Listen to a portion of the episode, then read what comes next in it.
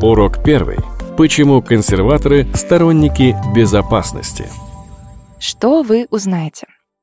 В чем отличие консервативных инвестиций от агрессивных? За счет чего зарабатывают консервативные инвесторы? И какие вопросы стоит себе задать перед выбором стратегии?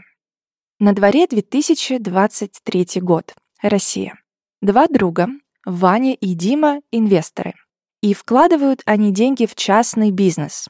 К ним приходят предприниматели, и Ваня с Димой покупают у них долю в бизнесе или дают займ. Что различает друзей, так это их стратегии. Дима любит рисковать, инвестирует в биоразработки, интернет-спутники и растительное мясо. А вот Ваня — полная его противоположность. Классический консерватор. Он инвестирует в кофейни, барбершопы и пиццерии. То есть то, чего полно и на что всегда есть спрос. Минимум риска. И друзья вечно спорят. Зачем ты вкладываешь в свои спутники? Много риска, прибыли может не быть, и деньги сгорят. Нет стабильности. Зато интересно. Много адреналина и можно заработать. Это у тебя скучно. Что с кофейнями делать? Они на каждом углу. Оно может и скучно, но шансы потерять ниже. Деньги работают, копеечка капает. Люди всегда хотят есть. Получаю немного, но стабильно. Примерно этим и отличаются консервативные инвесторы от агрессивных. Тут нет правого или неправого. Зарабатывать будут оба. Различие только в уровне риска и, соответственно, в доходности. Давайте представим, что друзья открыли приложение брокера и стали выбирать акции. Если Ваня будет инвестировать, что он купит в свой портфель? А Дима? Начнем с Димы. Он любит рисковать. Значит, может купить компанию, которая занимается биотехнологическими разработками. ИСКЧ. А, нет, я не чихнула, так называется компания. А еще он может инвестировать в выращивание рыбы через компанию Инарктика. Оба бизнеса небольшие, но темпы роста выручки за прошлые годы высокие. Такие компании называют растущими или компаниями роста. Они только начали завоевывать рынок, и темпы роста их выручки превышают рыночные. Для своего будущего роста они, как правило, реинвестируют свою прибыль, а не делятся ею в виде дивидендов. То есть, что значит реинвестировать? Это инвестировать самих в себя и в свой рост.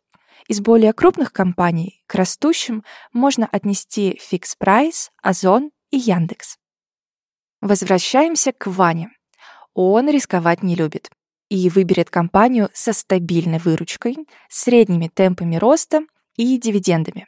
Например, телеком-оператор МТС.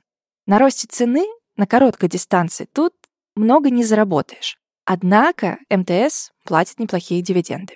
Такие компании, как МТС, называют компаниями стоимости, так как они уже прошли стадию роста, их выручка стабильна, а темпы роста уже не такие высокие.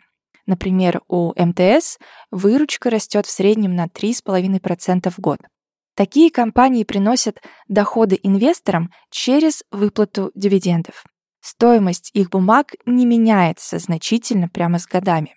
Среди подобных компаний можно назвать «Газпромнефть» и «Лукойл». На примере двух друзей мы сравнили разные подходы к инвестициям в акции. Оба подхода имеют право на существование, и на обоих можно зарабатывать, применяя их к разным классам активов. Однако в этом курсе мы сосредоточимся на консервативном подходе и научимся составлять портфели именно под консервативную стратегию ориентируясь на компании стоимости и на компании, бизнес которых нужен в любое время. И так вы сможете достичь своих целей с минимум риска. В одном из наших курсов про личное финансовое планирование мы говорили, что перед каждой инвестицией нужно задать главный вопрос. А какая цель этих инвестиций? Чего я хочу достичь? Примеры целей озвучит наш консерватор Ваня.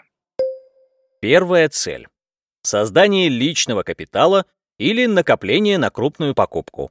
Например, вы хотите выйти раньше на пенсию, при этом сохранив текущий уровень жизни. Для этого нужно понять, когда вы на нее хотите выйти, и посчитать, сколько нужно откладывать и инвестировать сегодня, чтобы этого достичь. Вторая цель – получение пассивного дохода. Если хочется начать получать постоянный доход уже в ближайшее время, то тогда стоит рассмотреть инструменты с регулярными выплатами. К ним относятся облигации и дивидендные компании. Третья цель – сохранение личного капитала. Иногда сохранить важнее, чем приумножить. В таком случае можно отдать предпочтение самым самым консервативным инструментом, вроде государственных облигаций и коротких корпоративных облигаций. Коротких в смысле, что у них небольшой срок погашения. С целью, кажется, разобрались. Осталось немного. Чтобы правильно достичь цели, стоит ответить на следующие вопросы. Первый — какую доходность вы хотите получить? Сколько вы хотите зарабатывать на своих инвестициях? 10% в год или 5%? От ответа на этот вопрос будет зависеть содержимое вашего портфеля. Второй вопрос — это когда вы хотите зафиксировать прибыль. Для этого нужно решить, когда вы хотите, чтобы цель была достигнута. Через 3 года или 10. Третий вопрос немаловажный. Вы же консерватор и наверняка не хотите терять деньги, но бывают периоды, когда вы можете быть в минусе, но временно. О том, как грамотно действовать в таких случаях, мы поговорим в следующих уроках. А пока надо решить, насколько в минус вы готовы уйти в моменте. В моменте, подчеркиваю. Инвестиции связаны с риском, и в непростые времена стоимость любого актива может снизиться. Какой размер убытка позволит вам спокойно спать? 5% или даже 30%?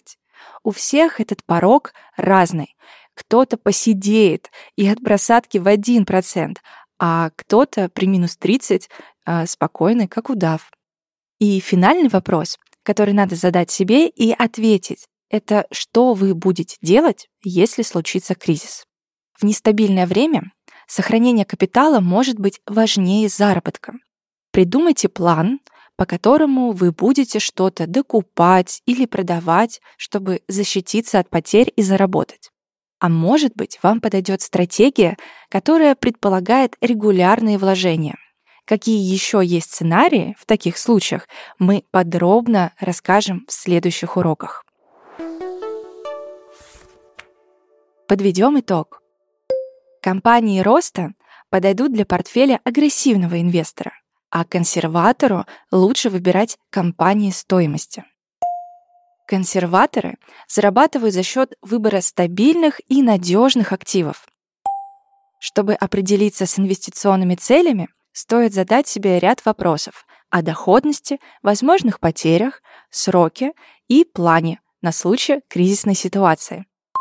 В мире нередко случаются катаклизмы, политические, экономические кризисы, дефолты, из-за чего рынки падают. Но отдельные бизнесы и активы все равно остаются в строю, потому что люди нуждаются в их товарах, несмотря ни на что. В конечном счете все восстанавливается, люди договариваются, и экономический рычаг запускается. А значит, и цены на активы возвращаются в норму.